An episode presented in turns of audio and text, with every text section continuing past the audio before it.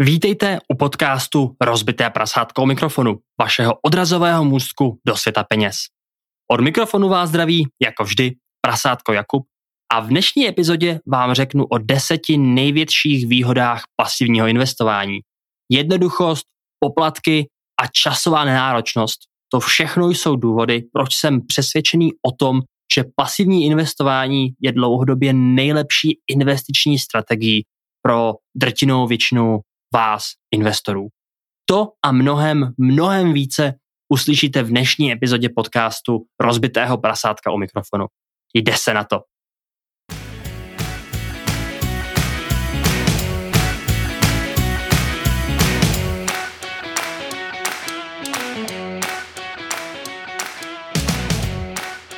Ahoj prasátka. Další epizoda podcastu je tu a s ní i další úvodní povídání o nápojích. Protože tuto epizodu, stejně jako tu s Kicomem, nahrávám ve vyhnanství u příbuzných, trochu jsem prolezl kuchyň a hledal nějaké zajímavé nápoje. A vida, našel jsem džus zelené jablko od Faneru a volba byla jasná. A moje dojmy? a asi bych raději zůstal u mé dobré a spolehlivé filtrované kávy, protože tenhle džus je snad sladší než Coca-Cola. A vy máte nyní možnost mě na kávu pozvat, a podpořit tak eh, nepřímo podcast rozbitého prasátka u mikrofonu. A pokud by vás taková možnost zajímala, tak vás odkážu na stránku rozbitéprasátko.cz lomeno kafe, kde zjistíte víc. O čem si dnes ale budeme povídat je pasivní investování. A pasivní investování je něco, eh, pro co já jsem se nadchl a co se skrz podcast rozbitého prasátka snažím sdělit i vám, mému publiku.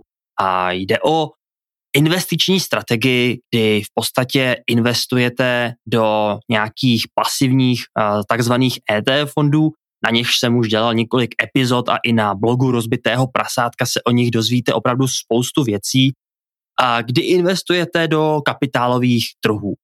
A výhoda toho pasivního investování je taková, že a, vlastně nevybíráte jednotlivé akcie a spoléháte se na to, že trh, tak jak roste či padá, tak vlastně vaše, vaše výsledky, vaše zhodnocení, vaše návratnosti budou odpovídat tomu, jak se ve skutečnosti vyvíjejí kapitálové trhy.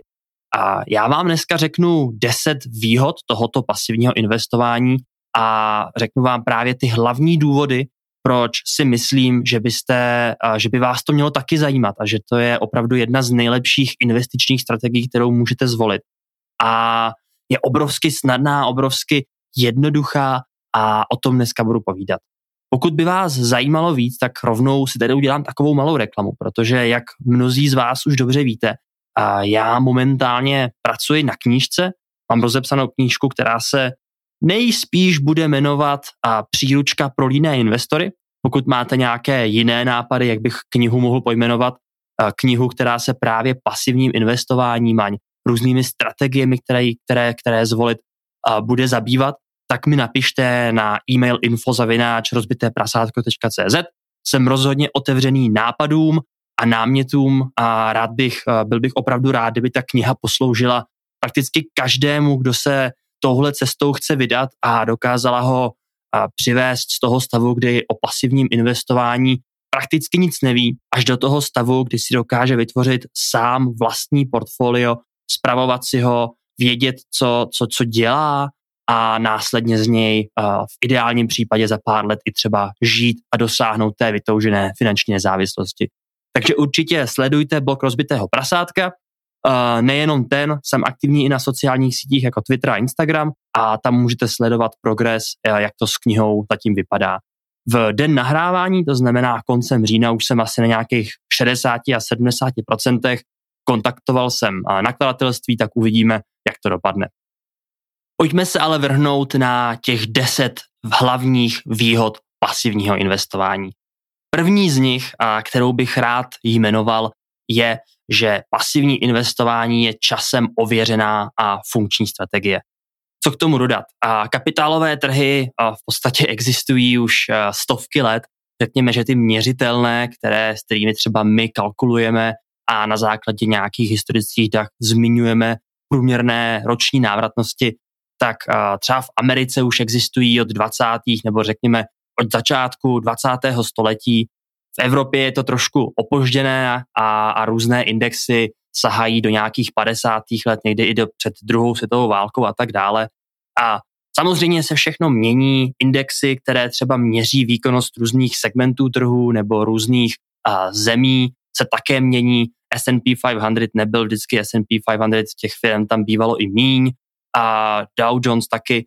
Firmy zanikají, vznikají nové, a ta kapitalizace se mění a, a tak dále, takže všechno se vyvíjí a, a hlavní pointa asi je taková, že a jakožto pasivní investor právě tyto vývoje nemusíte moc řešit.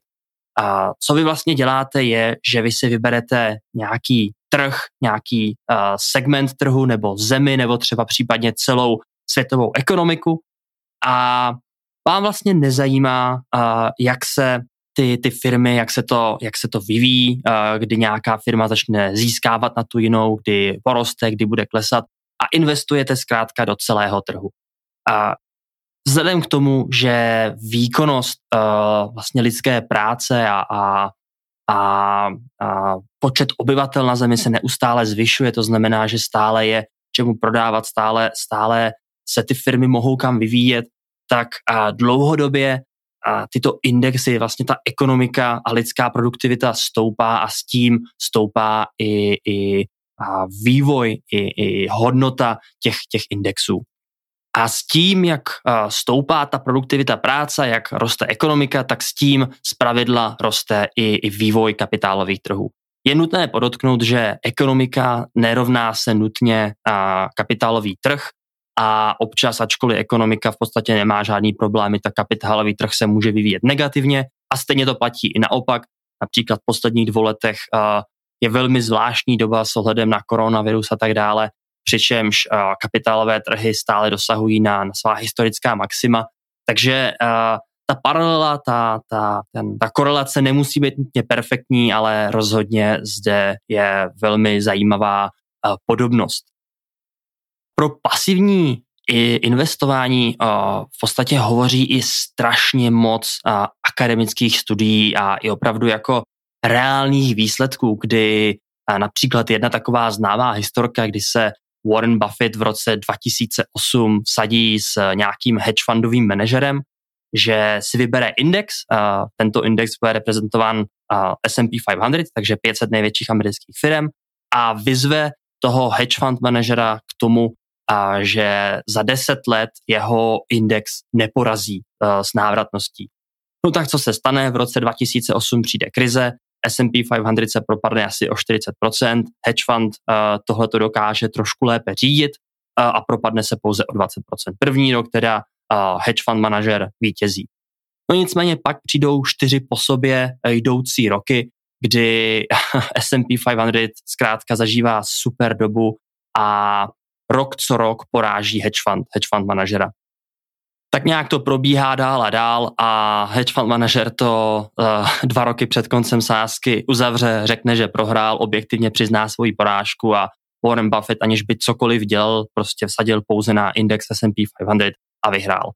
Je pravda, že S&P 500 od uh, té velké hospodářské krize v roce 2008 nebo finanční krize v roce 2008 zažívá opravdu skvělé časy a americké indexy opravdu táhnou světovou ekonomiku a nicméně pořád je to zajímavý ukazatel, že člověk nebo hedge fund manažer, který má k dispozici opravdu neuvěřitelný kapitál, neuvěřitelné prostředky a lidskou sílu na to, aby dokázal nějakým způsobem odhadovat uh, nějaké budoucí vývoje ekonomické, mohl uh, kalkulovat s různými, s různými scénáři a například třeba uh, využívat i pokročilé deriváty finanční, aby získával o něco vyšší návratnost, tak nedokázal porazit tento large a mid-cap a, index S&P 500 za dobu deseti let.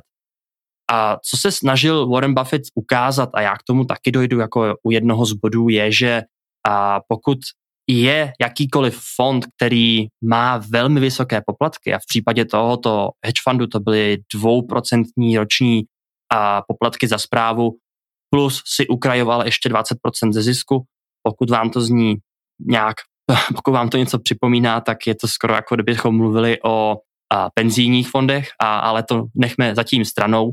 No ale pointa je, že Warren Buffett říká, že dlouhodobě nelze soutěžit s nějakými globálními indexy a v případě, že opravdu ta ten váš fond je obtěžkaný obrovskými poplatky. A právě ty aktivní fondy se snaží ty indexy například překonávat, ale právě to, že a, mají na sobě vysoké poplatky, tak to pro ně znamená, že to je jako kdyby běželi pros, proti Usainu Boltovi s a, železnou koulí na noze. Prostě nemají šanci dlouhodobě odolávat, protože překonávat trh je strašně, strašně složité. A Například americké trhy opravdu posledních deset let válí a mají návratnost, eh, anualizovanou roční návratnost třeba i 10 až 11 a světové, kam třeba zahrnujeme i Evropu nebo Japonsko a další eh, rozvinuté země, jsou o něco hůře na tom, i dlouhodobě trošičku zaostávají za americkými indexy. Samozřejmě záleží na to, odkud eh, čerpáte data, nicméně taková schoda, taková jako průměr toho zaostávání je o asi 1 až 2% To znamená, zatímco americké indexy, ať už hovoříme o tom S&P 500, Dow Jones uh, nebo například nějaký americký total stock market, tak dlouhodobě dosahují návratností třeba uh, 7 až 10% a ty evropské, nebo pardon, ty, ty světové by byly třeba o procentní až dvouprocentní body níže, takže například 5 až, 5 až 8. A osobně mám radši uh, světové, protože nejsem rád vázaný pouze na Spojené státy americké, ale upřímně, pokud si zvolíte americký nebo, nebo světový, tak z mé perspektivy neuděláte chybu ani v jednom. Dokonce jsem o tomto mluvil, o tomto té problematice svět versus Amerika v jednom z předchozích dílů, takže, takže si můžete, můžete si poslechnout, jaké byly závěry téhle diskuze. Zkrátka a dobře, pasivní investování je, se těší obrovské popularitě, protože ať se na to díváte z jakéhokoliv pohledu, tak dlouhodobě funguje. A i spousta aktivních investorů, kteří, kteří třeba rádi si vybírají vlastní akcie, tak vám, pokud byste se s nimi o tomhle pobavili, tak vám stejně řeknou, no vlastně já mám 50 nebo řekněme víc, 80% portfolia zaindexovaného a zbytek s těmi 20% si hraju, protože mě to baví. A proto já třeba osobně volím pouze pasivní strategii, žádné jednotlivé akciové tituly nemám, protože jsem natolik přesvědčený o tom, že je to strategie, která dlouhodobě pořád bude a, velmi, velmi úspěšná, a, tak a, jsem zkrátka odolávám tomu, tomu vábení a, té aktivnější stránky. Trošku mě překvapilo, když jsem byl na srazech finanční nezávislosti v posledních týdnech, a že spousta lidí má zkušenost nebo naopak by chtěla mít zkušenost s tím aktivním obchodováním a z tohle je opravdu opět zase na vás, uh, jak vám to vyhovuje, pokud vás to baví a pokud byste chtěli investovat aktivně, rozhodně vám v tom nic nebrání a jen opět vězte, že čím déle to děláte, tak tím menší šance, že budete překonávat trh uh, máte. To znamená, já jsem se vydal cestou pasivní a, víra, a důrazně nabádám i vás, abyste takovou cestu také zvážili. To souvisí i s druhým bodem, a, což který je, že pasivní investování je strašně jednoduché. A co k tomu dodat? A pokud byste chtěli jít opravdu jednoduchou cestou, tak máte dvě možnosti. A buď to si založíte účet u nějaké robo-advisory platformy, například Portu, což je i sponzor pořadu, a, a kam jenom posíláte peníze. To znamená, nastavíte si trvalý účet, každý měsíc vám odejde z vašeho bankovního účtu něco na váš investiční účet, za vás se peníze zainvestují a vy nemusíte nic řešit. Pokud by vás zajímalo, jak tohle funguje, tak opět vás odkážu na starší epizodu podcastu, kde jsem dělal rozhovor s Radimem Krejčím, zakladatelem společnosti Portu, takže tomu dejte určitě šanci. Bylo to velmi zajímavé povídání a nahlédli jsme pod pokličku fungování celé platformy. A No a druhou možnost, kterou byste měli, je, že si zvolíte nebo uděláte si portfolio pouze z jednoho jediného ETF.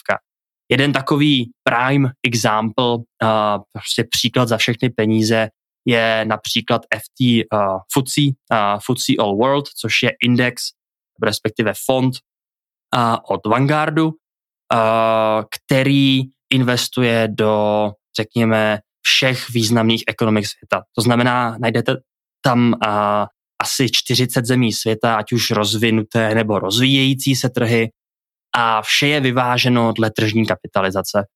To znamená, pokud má, mají spojené státy na ekonomiku dopad, nebo řekněme, zabírají 60% světové ekonomiky, nebo tvoří 60% světové ekonomiky, tak spojené státy budou v tomto indexu zastoupeny 60%.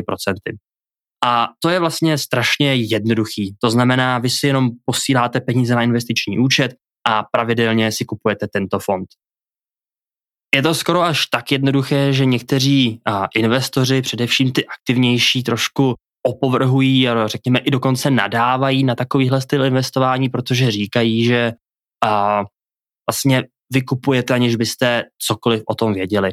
To je, a já bych řekl, že to je validní připomínka, ale rozhodně se tím nemusíte trápit. Já jsem také zastánce toho, že byste měli alespoň trochu vědět, co děláte a proto bych pro vás opět doporučil knížku, která snad brzy vyjde a kde se o tom budete moct dozvědět víc, protože informovaný investor je dobrý investor, to znamená alespoň nějaké podvědomí o tom, do čeho investujete, byste určitě měli mít a měli byste být samozřejmě vždy seznámeni s riziky.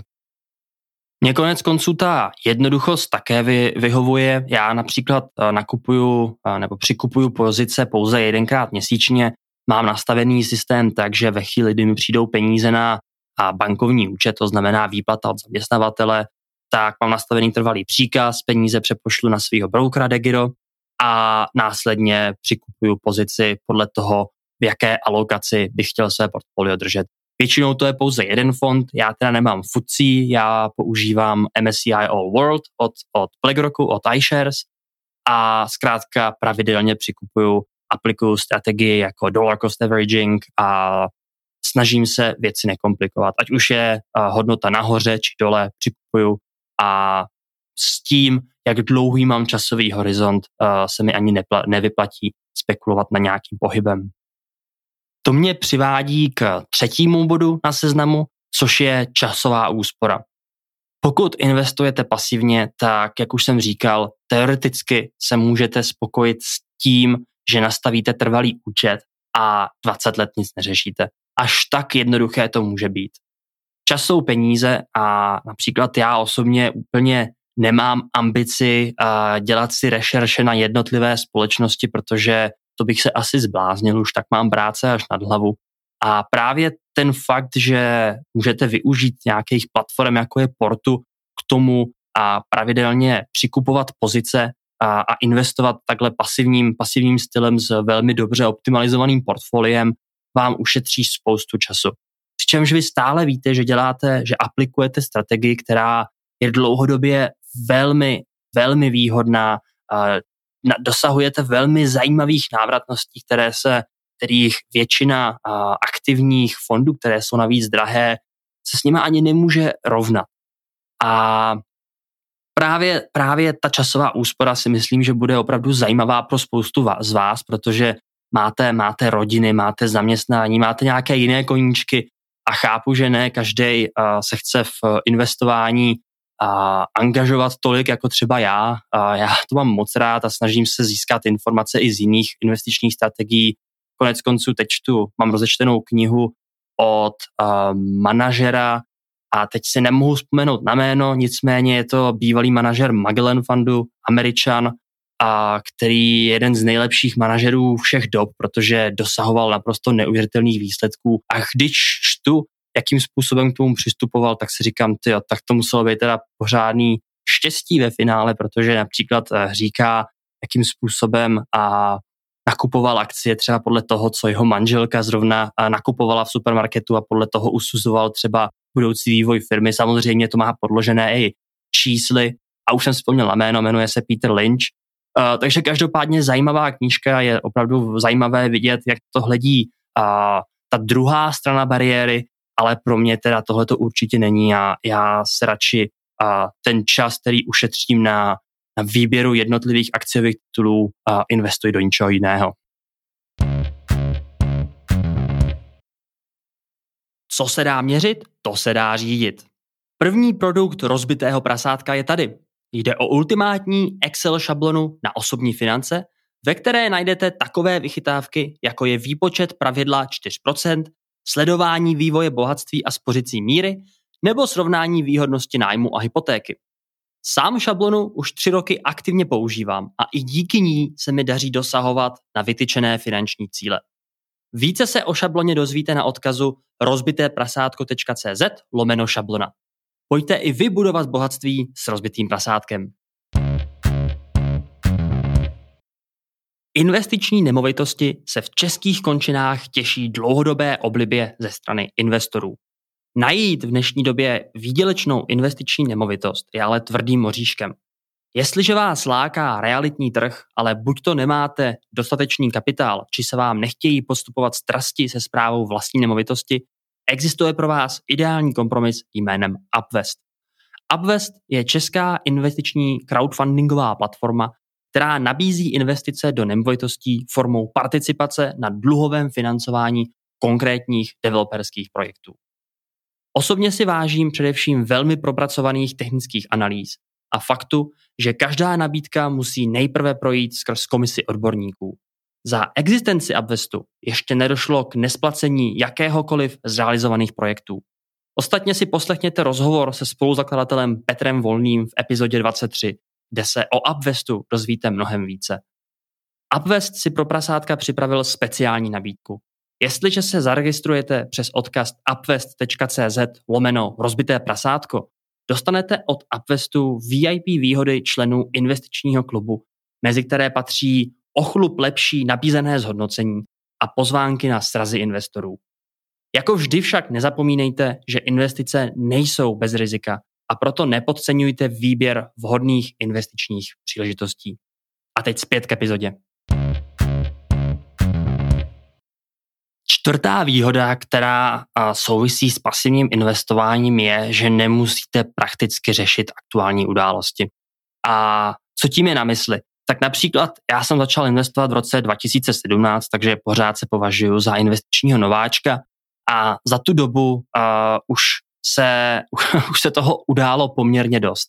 Tak uh, například uh, Zkrachovala firma Wirecard, která poměrně zahýbala s německými indexy a s německými akcemi, protože to byl takový německý miláček, fintechový startup, nikdo nečekal, že se něco takového může stát. Druhá věc, Tesla vstoupila do indexu. Spousta lidí předpovídalo krách a naprostou, naprostý rozpad pasivního investování, protože tak velká firma, co se týče tržní kapitalizace, vstoupí do indexu a, a předpovídali, že to zahýbá s valuacemi a tak dále. No, Tesla přešla do indexu, moc se toho nestalo, samozřejmě nějaká volatilita a právě u akcí Tesly tou dobou samozřejmě zaregistrovaná byla, ale nic se nestalo, indexy jedou dál, pasivní, indexova, pasivní investování stále funguje. No a třetí událost, která se přihodila, a je samozřejmě koronavirus. Pokud si pamatujete, únor, březen 2020, to znamená, už je to téměř, téměř uh, dva roky, a, tak veškeré a, kapitálové trhy se tou dobou propadly i o 40%, takže poměrně výrazný propad. A pro mě to tehdy ještě nebylo tak zásadní, protože těch prostředků jsem tou dobou ještě neměl investováno tolik, takže to zkrátka psychicky jsem to zvládnul. Vůbec si nedokážu představit, co by se dělo, kdybych to bylo ke konci nebo na sklonku mé investiční kariéry a měl bych tam prostředku zainvestováno výrazně více. Ale pointa je taková, že věci se dějí, a věci, které nedovedete před, před, předpovědět, když to tak řeknu. A tím, že máte tuhle investiční strategii, která vlastně spoléhá na to, že vy to právě řešit nemusíte, vás nezajímá, co se stane s jednotlivou firmou, s jednotlivou akcí, zda nějaké rozhodnutí uh, politické nebo bude mít, bude mít negativní dopad na nějaký segment, na nějaký trh. Vás tohle nezajímá a zkrátka spoléháte na to, že se v čase tak nějak všechno vy, vyřeší a vymyslí, což se zatím vždycky historicky stalo a že ta ekonomika, a to znamená i kapitálové trhy potažmo, budou stále, stále růst. A prakticky za neexistuje od, od, od nějakých 20. let 20. století neexistuje období, kdybyste v případě, že investujete 20 let a více, skončili ve ztrátě. To znamená, kdybyste kterýkoliv rok až do, do dnes a investovali jednorázově částku, nějakou sumu peněz, tak po 20 letech byste vždycky byli v, v kladných hodnotách. A to samozřejmě není jediná strategie tím, že investujete dlouhodobě a to znamená, že nakupujete průběžně, ať už jsou trhy nahoře, či jsou trhy dole, a tak vy si jakýmsi způsobem trošku a vyhladíte tu jízdu, nakupujete za draho, nakupujete i za levno a ta šance, a ta pravděpodobnost toho, že se vám bude dlouhodobě dařit, je mnohem, mnohem vyšší. To znamená, já si to hrozně užívám, protože když se podíváte na Twitter nebo do normálních a, médií, tak pořád čtete jenom o tom, co se prostě pokazí, jak všechno bude do hajzlu a jak prostě nás čeká konec světa, samá bublina. A, a ve finále a, se toho zas tak moc neděje. Samozřejmě nějaké, nějaké krize, nějaké recese vždycky, vždycky přijdou, ale ve finále to není tak katastrofické, jak se často z médií zdá. A tudíž, když dokážete odfiltrovat tenhle ten šum, který vás pořád snaží nabádat k tomu něco nakoupit nebo prodat, nebo se jako strachovat z toho, že další krize je pořád za rohem, nebo vás neustále láká na nějaké nové investiční příležitosti, tak když tohle dokážete odfiltrovat a dokážete si držet tu svoji investiční strategii, a to znamená buy and hold a prostě nakupovat, ať se děje, co se děje, tak je velmi vysoká šance, že na dlouhém horizontu investičním a skončíte v zelených číslech.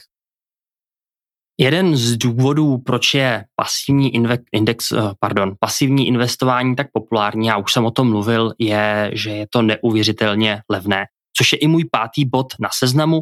A, a zde vám uvedu takový malý příklad. Představte si klasický penzijní fond, který má poplatek 1% uh, za zprávu, to znamená každý rok se vlastně vaše návratnost sníží o 1% a k tomu, a to nebudu teďka vůbec uvažovat, k tomu máte ještě poplatek za zhodnocení, který je z pravidla 15%, který se počítá a tuším z průměrné hodnoty jednoho roku a průměrná hodnota současného roku a vypočte se nějaký rozdíl a z toho se strhává uh, zkrátka ten a poplatek za zhodnocení.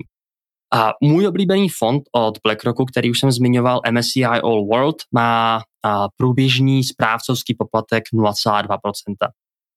To znamená, když se na to jen tak zamyslíte, že v podstatě tenhle fond od iShares, od BlackRocku, a vlastně BlackRock je nadřazená firma iShares, jakoby řada jejich produktů, a která se tak jmenuje, ETF, tak BlackRock vám umožní investovat do kapitálových trhů za poplatek 0,2% penzijní pojištění a vám zprostředkuje prakticky tu samou službu. A díky penzijnímu pojištění investujete za předpokladu, že máte ty dynamické fondy, tak vám umožní za 1% investovat do kapitálových trhů. Teď se nad tím zamyslete, to je rozdíl, to je pětinásobný rozdíl za to, že vám jeden či druhý fond umožní investovat do kapitálových trhů. A vůbec neberme v potaz návratnosti. Paradoxně návratnosti penzijních fondů jsou dlouhodobě pozadu za, za třeba nějakými globálními tržně váženými ETFky. Jde o fondy aktivní, to znamená, nevíte úplně přesně, co se tam děje, nějaká strategie bohužel u většiny penzijních fondů uváděná není. A pak samozřejmě nebudu vůbec mluvit o tom, že vel, velká část těch penzijek do, svých, do, svých, do svého držení zahrnuje právě ty ETF, do kterých vy můžete investovat napřímo. Ale pointa je v tom, že v podstatě platíte pětkrát více za to, že získáváte zhodnocení z kapitálových trhů. Upřímně mi investování připadá jako jediná, jediná platforma, jediná sféra, kde by byl a spotřebitel ochotný platit pětkrát více za něco, a co ještě ve finále je mnohem, mnohem horší. A byť si myslím, že penzijní, penzijní spoření by mohlo být zajímavým produktem, tak právě ty průběžné poplatky spojené s aktivní zprávou, která upřímně není pořádně možné zjistit, jakou strategii jednotlivé, jednotlivé fondy mají, a tak zkrátka většina investorů, si troufnu říct, že všichni investoři, kteří mají dostatečně dlouhý investiční horizont, zejdou lépe v případě, že budou investovat do levných ETF fondů. A 0,2% je například tenhle ten fond od iShares, ale například pokud byste chtěli sledovat pouze index S&P 500 od Vanguardu, tak ten má poplatky ještě nižší a dostanete se až na část na, na správcovský poplatek 0,07 7 setin procenta, což je neuvěřitelný rozdíl v, v porovnání s klasickými aktivními fondy. Ať už mluvíme o těch penzíkách, tak o nějakých jiných uh, podílových fondů, které klasicky nabízí české banky, kde jsou poplatky i 1,5, 2, někdy i více než 2%, což mi připadá naprosto neuvěřitelné, že, že jsou investoři vůbec ochotní platit tak vysoké poplatky za, za něco, co ve finále z 90% a možná i více nepřekoná benchmarky těchto globálních, globálních ekonomik. A to vůbec nemluvím o vstupních či výstupních poplatcích, které jsou poměrně standardní u aktivně spravovaných fondů. A tyto poplatky si nejenom, že nejsou svázané s ET fondy, ale vy se můžete vyhnout uh, u některých brokerů. Například už jsem zmiňoval uh, broker, kterého využívám já, uh, holandský broker Degiro, uh, který má seznam ET fondů, které si můžete každý měsíc zakoupit zdarma, to znamená bez transakčních poplatků. A když si to potom spočítáte, tak vlastně tahle ta investiční strategie, která má opravdu uh, podporu ve všech historických datech, v podstatě ve všech akademických pracích, tak a vy můžete tuto metodu aplikovat za a, a stá, bude vás to stát pouho pouhých pár 100 korun například měsíčně versus obrovské průběžné poplatky, které se samozřejmě nemusí zdát jako mnoho, kolik může být 1%, ale ve finále vás to stojí 100 tisíce za celo, celou, celý život té investice. To znamená, buďte si vědomi poplatků, ne, neměl by to být jediný parametr, podle kterého vybíráte, ale je to opravdu důležité a rozhodně by to mělo hrát uh, prioritu při výběru uh, vašich investic. Že jak se, jak se říká, uh, návratnost garantovaná není, ale poplatky jsou jisté vždycky. Jdeme na další bod. A tak dalším bodem je transparentnost ETF fondů. A indexy jsou veřejně dostupné. To znamená, pokud byste chtěli vědět, co všechno je v indexu S&P 500, tak buď to si najdete web nějakého providera, který právě jehož ETF nakupujete, to znamená Vanguard, Amundi, BlackRock, kdokoliv, kdokoliv, kdo nabízí index S&P 500 a můžete se podívat, jak jsou a do kterých firm přesně investují a, a jaké tam jsou podíly. Opravdu je povinnost pro ně zveřejňovat to do posledního holdingu, do posledního aktiva. To znamená, vy vidíte, že například Apple bude zabírat, Apple, Tesla, Microsoft budou zabírat většinu toho indexu, protože jde momentálně o firmy s největší tržní kapitalizací. Nicméně, když si zaskrolujete v tom seznamu a podíváte se i na samý chvost toho, a tak uvidíte třeba i firmy, která, které nemusíte vůbec znát, nicméně vzhledem k tomu, že v tom indexu jsou stále přítomny, tak uh, budou zastoupeny. Samozřejmě zde bych, zde bych i poznamenal, že ne každý ET fond musí nutně držet všechny firmy, které jsou zastoupené v indexu. To platí především pro ty velké globální uh, indexové fondy, protože těch firm jako to, to jsou tisíce a pro ten index není z matematického hlediska nutné, aby je držel všechny. To znamená, pak jsou nějaké taktiky, které tyhle ty uh, fondy uh, volí, uh, kterým, kterým se říká například optimized sampling, že vyberou pouze některé společnosti, které se třeba snáze obchodují. A, a jim to stačí k tomu, aby dosahovali dostatečně přesné replikace toho indexu s nějakou malou odchylkou a tím například minimalizují náklady na obchodování, minimalizují náklady na zprávu a ve finále to znamená, že mohou nabídnout levnější obchodování, levnější zprávu, levnější poplatky pro své zákazníky. Shodou okolností jsem včera narazil na zprávu na MarketWatch webu, která říkala, že BlackRock snížil o polovinu poplatky asi u 15 svých fondů. Bohužel to bylo v Americe a bohužel stále v Americe jsou ty fondy ještě levnější než v Evropě, ale už ten samotný fakt, že se a ty poplatky u těchto těch pasivních fondů spíše snižují, než že by se zvyšovaly, je poměrně příjemné, a příjemná zpráva pro asi všechny investory. Samozřejmě s tou transparentností trochu přichází i jedna z nevýhod ETF fondů a to je ta, že a zkrátka investujete do všech firm. Opět je to jeden z, jedna z věcí, kterou, kterou spousta aktivních investorů a, kritizuje, protože říká, že, že indexové fondy zkrátka nakoupí i firmy, které jsou třeba objektivně nemocné nebo pra, nemají šanci na přežití nebo jsou cenově nafouknuté. To je samozřejmě pravda a tomu se nevyhnete. Samozřejmě, a když investujete do celého trhu, nakupujete všechny firmy a tak to prostě je.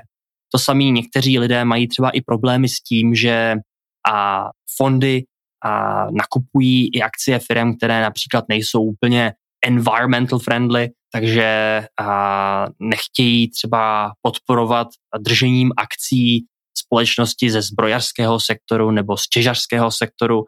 Na to, samo, na to už naštěstí a, jsou jiné metody. A, existují fondy ESG, a, což jsou nějaký environmental and socially responsible a, a fondy, které právě na základě nějakých preferencí, na základě nějakých klíčů a tyto firmy zcela a vyjmou z těch indexů a, a jsou takzvaně pre-screen, to znamená, že jsou o, ně, o ně ochuzené a mohou být například zajímavou formou pro investování pro lidi, kteří by neradi podporovali právě tyhle ty sektory. Takže to by byla transparentnost a dalším sedmým bodem, který zde mám, jsou daňové výhody.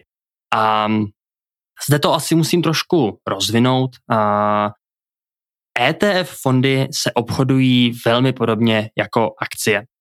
To znamená, že vy si na burze koupíte nějaký finanční produkt, který se jmenuje ETF, který z pohledu z, z daňového a z právního pohledu uh, českých autorit je v podstatě akcie. A to znamená, vy s ní můžete obchodovat na burze, každý den můžete a, prodávat, nakupovat a tak dále. Ale hlavním a, parametrem, který právě z toho plyne, je, že se na ní, na ETF fondy vztahuje takzvaná a, a, časový test. To znamená, že pokud ETF fond držíte tři roky a déle, a, tak při prodeji ho nemusíte danit, což je obrovská, obrovská věc, která, kterou byste určitě měli využít ve svůj prospěch. A po dobu, co nakupujete ETF, tak do té doby, než se tahle ten, tenhle ten časový test změní, což se samozřejmě v budoucnosti stát může, tak veškerá, veškerá ETF, která do té doby nakoupíte, tak se na ně tento časový test tří let bude, bude vztahovat. Um, ETF fondy nejsou úplně vhodné na dividendy a to z toho důvodu, že tam dochází k takzvanému dvojímu zdanění, protože ETF fond je zkrátka nějaká právní jednotka, která je v nějaké zemi. Spousta ETF on fondů, o kterých jsem dneska mluvil, tak má daňovou rezidenci buď to v Irsku nebo v Lucembursku. A to znamená, že pokud tenhle fond, který, který právě má rezidenci v Irsku a, a nakupuje například a, a akcie americké, tak ve chvíli, kdy vlastní americké akcie, tak se bude vztah mezi akcí a fondem řídit právě vztahem mezi Irskem a Spojenými státy. A teprve potom, a co, co, se, co ty peníze z toho fondu plynou vám, jakožto investorům, tak se vlastně řídí a, ten vztah mezi tou zemí, kde má fond rezidenci, to znamená v tomhle případě by to bylo například Irsko a, a Českou republikou. A to je nevýhodné především u dividend, kdy třeba například americké státy a daní 30% pro zahraniční investory, nicméně například Česká republika má možnost si, tuhle, si tohle stáhnout na polovinu, na 15%, nicméně právě fakt, že ty peníze budou nejprve vyplaceny do Irska, teprve potom do Česka, tak dojde k dvojímu zdanění a vy byste tedy tak jako tak platili 30% eh, versus 15%, kdybyste si ty akcie americké koupili například napřímo. Naštěstí, naštěstí existuje akumulační verze ETF fondu, což není nic jiného, než to, že ten fond veškeré dividendy, veškeré zisky zpět reinvestuje do fondu. To znamená, o ty dividendy navyšuje své pozice a ty jsou pro české investory stále velmi výhodné, protože český zákon vlastně tyhle tu akumulační verzi vůbec neřeší a to znamená, že se nemusí nic danit. Což je mimochodem zajímavé, že v Německu už na to zákon myslí a pokud byste tedy investovali v Německu, měli daňovou rezidenci v Německu, tak například zde už před zákonem nehraje roli, zda kupujete řekněme distribuční nebo akumulační ETF fondy a u obou se musí ve finále do daňového přiznání uvést uh, dividenda a daňové poradci, daňoví poradci to nemají moc rádi, protože se pak musí pátrat potom, jaká dividenda vlastně byla naakumulovaná v těchto fondech, aby mohli vypočítat daň. V Čechách tak daleko naštěstí nejsme, využijte toho. A pasivní investování vás také chrání před lidskou chybou, což je osmým bodem na seznamu. A spousta lidí, nebo měli jsme ve skupině finanční nezávislost včera diskuzi o tom, že pokud si vyberete dobrého manažera fondu, tak přece získáváte lepší návratnost, protože on je kvalitní a dokáže nebo má nějakou historii toho, že je úspěšný. A tak prvním problémem jsou samozřejmě poplatky, o kterých jsem mluvil, takže i kdyby manažer byl úspěšný, tak musel by být zatraceně úspěšný, aby dokázal dlouhodobě překonávat uh, ty indexy nebo ty benchmarky i uh, při součtu s tím poplatkem. No a druhá věc je, že manažer nebo jakýkoliv aktivní investor, ať už to jsem já, vy, kdokoliv jiný, je úspěšný pouze do chvíle, dokud není. Nějaká chyba nebo nějaký špatný výběr, smůla, ať to nazvete čímkoliv, vždycky přijde. A vy vůbec nevíte, co, kdy to může přijít a jakou formou to může přijít, protože manažer, aktivní investor je tak jenom člověk, může se špatně vyspat, může na něj mít nějaký negativní dopad, nějaká zpráva na internetu třeba taky spanikaří, ačkoliv chápu, že manažeři, kteří tohleto studují celý život, by vůči tomu měli být rezistentní, ale stále jsme lidi a stále můžeme udělat špatné rozhodnutí ve špatný moment, nebo naopak si třeba myslet, že už jsme tak dobrý, že se nám něco takového stát nemůže a může dojít chybě. To znamená, pasivní, inve, inde, pasivní investování je asi nejlepší ochranou před lidskou chybou, protože zkrátka svěřujete své peníze trhu a, a, a věříte tomu, že trh je dostatečně efektivní na to, aby veškeré chyby v nějakém dlouhodobém časovém horizontu vyřešil.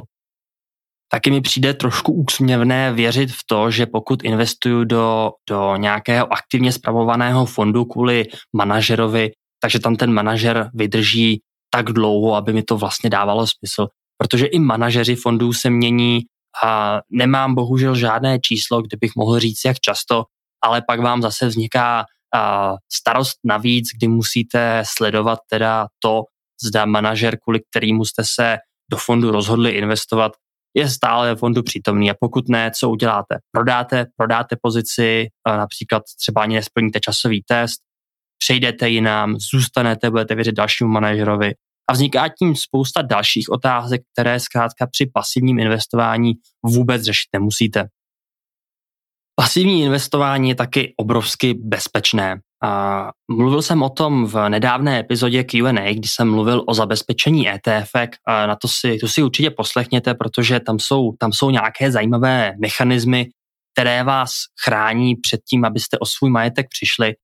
Ale pokud máte ETF fond, který je fyzicky replikovatelný, to znamená, že za tím fondem jsou opravdové akcie, a to znamená, nejde o žádné deriváty, ale o opravdové akcie, a které teda ten fond vaším jménem drží. Peníze jsou oddělené od toho, od majetku firmy, která ten fond spravuje. To znamená, pokud máte podíl ve fondu od Vanguardu, tak Vanguard nemá žádný právní a, vztah nebo nemá, nemá možnost, nemá právo s vaším majetkem jakkoliv nakládat. Oni jsou pouze manažeři a tyto fondy jsou striktně odděleny od, od a, jejich majetku. Pokud byste se v tom trošku i pátrali, tak velmi rychle zjistíte, že například a, za prvé, že v ETF fondech jsou obrovské majetky, jako mluvíme opravdu o, o miliardách, skoro bych řekl o bilionech dolarů. A tuším, že zrovna a firma BlackRock spravuje celkem nejenom v ETF fondech, oni jsou aktivní i aktivní zprávy, ale spravují celkem majetek za asi 8 a bilionů dolarů, což je naprosto neuvěřitelné číslo.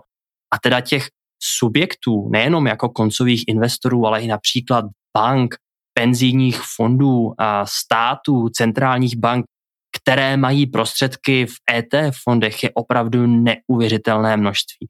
To znamená, že já se vždycky trošku utěšuju tím, že když na ně v něčem nejsem sám a, a když tom jsou tak, uh, řekněme, takové vysoko postavené instituce, když se podíváte na složení například fondu, penzijního fondu od Konseku, tak si všimnete, že mezi top deseti holdingy, které v tom fondu jsou, tak mezi nimi najdete i několik ETF fondů, kterých třeba i já někdy mluvím. A tak vlastně zjistíte, že těch institucí napojených na tenhle svět je tolik, že, že kdyby se něco stalo, tak uh, to si troufám říct, že by to položilo jako ekonomiku. A tudíž ta bezpečnost je u těch ETF fondů opravdu na prvním místě a pokud máte ETF od uh, nějakého renomovaného vydavatele, jako je BlackRock, Vanguard, Amundi, uh, SPDR a tak dále, a doufám, že jsem teďka neskumul poslední, poslední jméno, a máte to u nějakého brokera, který je také dostatečně důvěryhodný.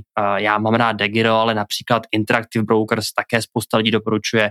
FIO banka, ačkoliv patří těm, těm, těm řekněme, dražším brokerům, stále jde o poměrně solidního brokera, a tak těch, a, ten prostor pro nějaké pro, pro nebezpečí je opravdu, opravdu málo. A ve finále největším nebezpečím v případě takových produktů a jste vy samotní a vlastně fakt, že můžete udělat nějakou nechtěnou chybu. No a posledním bodem na seznamu, který zde mám napsaný a který bych vám chtěl říct a, a z kterého vlastně pramení další z výhod pasivního investování, je fakt, že můžete začít s velmi malými obnosy peněz. To znamená, nemusíte mít žádný velký vstupní prostředky, ne, není, neznamená, že pokud investujete do ETF fondů, že musíte mít alespoň milion nebo nějaká vysoká vstupní bariéra. A ETF fondy, a především ty, o kterých neustále mluvím, tak se obchodují někde mezi 50 až 150 eury. A ta samotná cena, ta absolutní hodnota nemá žádnou vypovídající hodnotu, je to prostě pouze aktuální ocenění daného fondu. A pokud se například rozhodujete mezi dvěma různými ETFkami eh, na stejný index, kdy jedno se obchoduje za 50 euro a druhé za 100, tak to vlastně nic znamená. Znamená to pouze, že jedna firma, když začala, když uvedla ETF na trh, tak ho nacenila určitou cenou od té doby se zhodnotilo uh, podle toho, jak se zhodnocoval index a druhá firma vstoupila na trh třeba v jinou dobu, nacenila ETF nebo jeden podíl, jedno ETF na trošku jinou cenu a ta cena se potom vyvíjí trošičku jinak. Byť uh, ta, to, ta absolutní zhodnocení nebo respektive procentuální zhodnocení by u obou fondů za stejné období mělo být víceméně stejné, tak ta, ta absolutní částka, kterou, kterou ten fond má, stejná být nemusí. Takže uh, rozhodně cena fondu není rozhodujícím faktorem, nicméně chápu, že pokud máte investování pouze menší částku měsíční, třeba například 500 korun nebo 1000 korun, tak právě ta aktuální cena ETF fondu může být, může být zkrátka limitujícím faktorem, protože pokud stojí ETF 100 eur, což je asi 2,5 tisíce korun, a vy můžete investovat pouze 1000 korun měsíčně, tak si samozřejmě to ETF každý měsíc nekoupíte, protože prostě nemáte na něj dost peněz a nakupovali byste například pouze čtvrtletně. Což rozhodně není špatně, není to nic, co by ničemu vadilo. Já radši nakupuju měsíčně, ale pokud vám to rozpočet neumožní, tak můžete nakupovat i jednou za dva měsíce nebo i klidně čtvrtletně.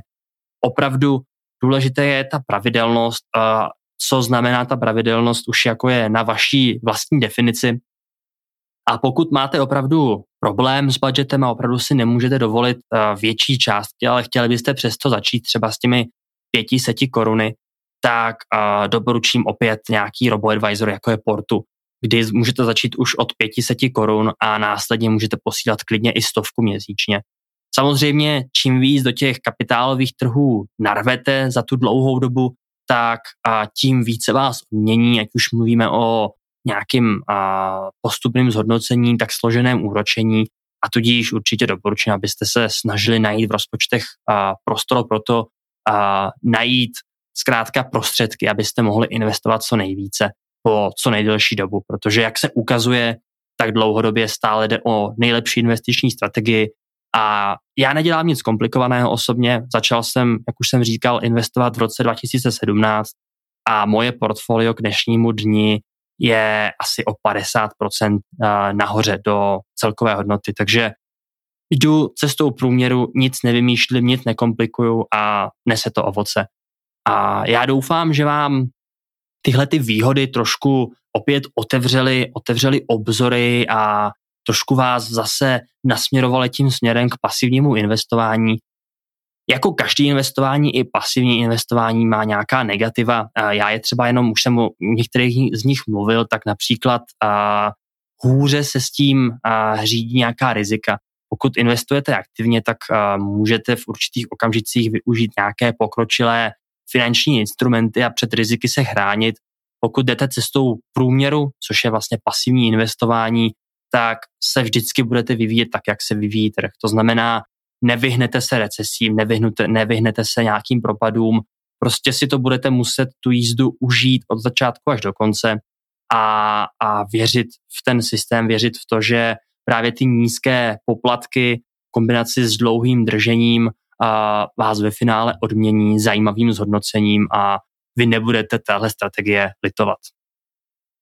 Osobně jsem zkrátka obrovským fanouškem a jsem zapáleným podporovatelem tohle pasivního investování a, a fakt doufám, že vás na něj přivedu taky, protože a, je to fakt jednoduchý, je to levný, dá se ta strategie aplikovat celkem jednoduše, nemusíte nic moc řešit, nemusíte být profesionálními investory a přesto dosahujete férových, a to, to slovo férových je obrovsky důležité, dosahujete férových návratností kapitálových trhů. A je to skoro, je to skoro kontraproduktivní si myslet nebo věřit to, že tím, že děláte méně a platíte méně, budete mít více, ale jak už jsem říkal, studie za studií tohleto, tohleto myšlení podporují a, a aktivní manažeři se s tím těžko srovnávají, že jim zákazníci prchají k pasivnímu řízení, které zkrátka to aktivní zadupe do země. Takže doufám, že se vám epizoda líbila. Všechny poznámky k ní najdete, na odkazu rozbité.prasátko.cz lomeno epizoda 32. Wow, 32 epizod, paráda, ty. No a každopádně, pokud by vás cokoliv zajímalo, tak napište na info zavináč rozbiteprasátko.cz. Rád vám na vaše dotazy odpovím buď přes e-mail, nebo klidně i zde podcastu. Můžete mě také najít na facebookové skupině Finanční nezávislost ČR, kde se občas angažuji v některých zajímavých diskuzích na téma peněz a investování. No a mimo jiné jsem aktivní i na Twitteru, Instagramu a LinkedInu. A všude na všech platformách mě najdete jako rozbité prasátko, takže mě followujte, budu to moc rád. A na závěr, na závěr vám vás poprosím, že pokud se vám podcast líbí, Můžete ho ohodnotit na platformách jako Apple Podcasts nebo české podcasty.cz a samozřejmě ještě větší radost prasátku uděláte, když o podcastu řeknete svým blízkým. Takže se mějte krásně, děkuji za pozornost při dnešní epizodě, doufám, že vám byla stejně jako ostatní epizody přínosem a budu se těšit u další epizody za dva týdny. Ahoj.